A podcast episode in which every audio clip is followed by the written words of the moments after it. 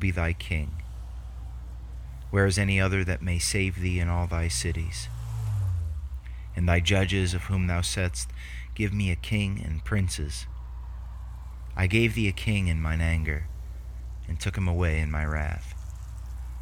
The iniquity of Ephraim is bound up, his sin is hid. The sorrows of a travailing woman shall come upon him.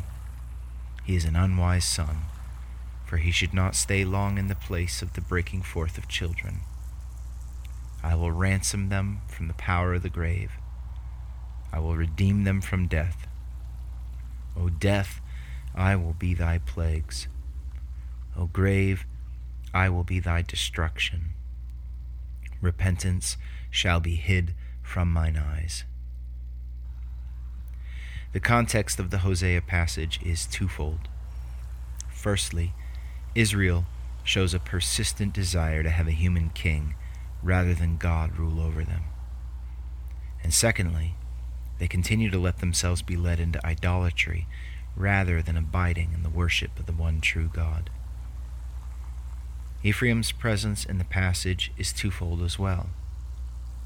Calvin notes that as Joseph's youngest son, his place of stature and authority should have incited all the more reverence for God. This doesn't happen but rather, arrogance leads to idolatry and an abject failure of leadership. This trend moves through history and lands at the feet of Jeroboam, who was from Ephraim. Although God gave and continues to establish earthly kings, he makes clear to his people that they must establish clear spheres of sovereignty. God must be seen as king over his people and his earthly appointed kings as his servants. In 2016, when Donald Trump was elected President of the United States by a primarily evangelical support base, I was baffled. It was not unrepented of immorality that primarily confounded me. I could understand that God might use an arrogant and licentious man to accomplish much good I've read the Cyrus cylinder. What I could not understand was why so many Christians were willing to call on someone to lead them, who was, as Ben Shapiro put it, a man without a worldview. This indictment seemed accurate. After the passing of each year of his presidency, I would say to my wife, Okay, that was a good year, but who knows what he's going to do next? After four years, I realized that in many important ways the other shoe hadn't dropped. A number of bold moves had been made in order to preserve the constitutionally protected right of the citizen to self govern, and the Holocaust against the unborn was declared by the president to be evil. I don't look to the state as having much more of a job description beyond punishing evil and rewarding good. Trump didn't top the charts in this regard, but he had a couple of hits, and they're still worth playing. There are countless sins that have perched in the branches of the church and made nests there. American Christians are superficial, wealthy, and disinterested in God. Maybe I'm the only one. It makes perfect sense, however, that if decadence has rotted our teeth out, taking our candy away may be the best place to start. As we prepare for Biden Harris inauguration, Christians around the country are mourning as if the Spirit had departed. I understand the reluctance to welcome a four year window of rampant immorality and unfettered decadence as is promised by the incoming administration. It may be that the church in the United States is about to lose many of her comforts and freedoms. If that is the case, I lament it.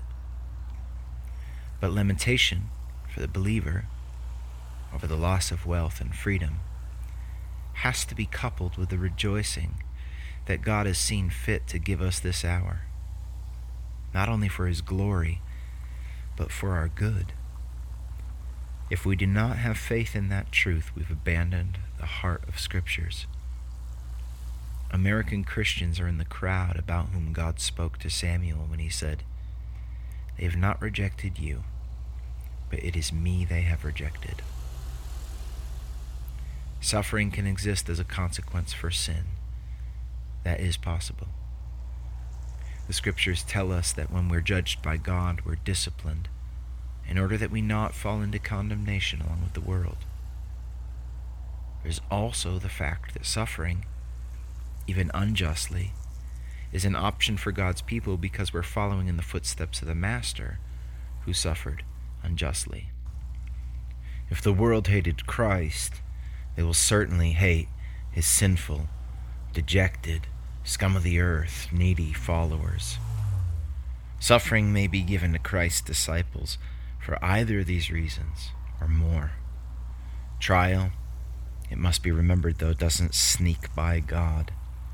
God doesn't divorce his doing good for his people from his doing right, even if it means our own being judged by him. It's not hard to imagine God orchestrating crisis for the church in America for no other reason than to create earnest prayers out of us Netflix gluttons. A photographer friend of mine jokes about how often people will see his photographs and remark, You must have a really nice camera. It's as if the option of him being a good photographer isn't even on the table. American Christians need to become more conditioned in complimenting the photographer rather than the camera.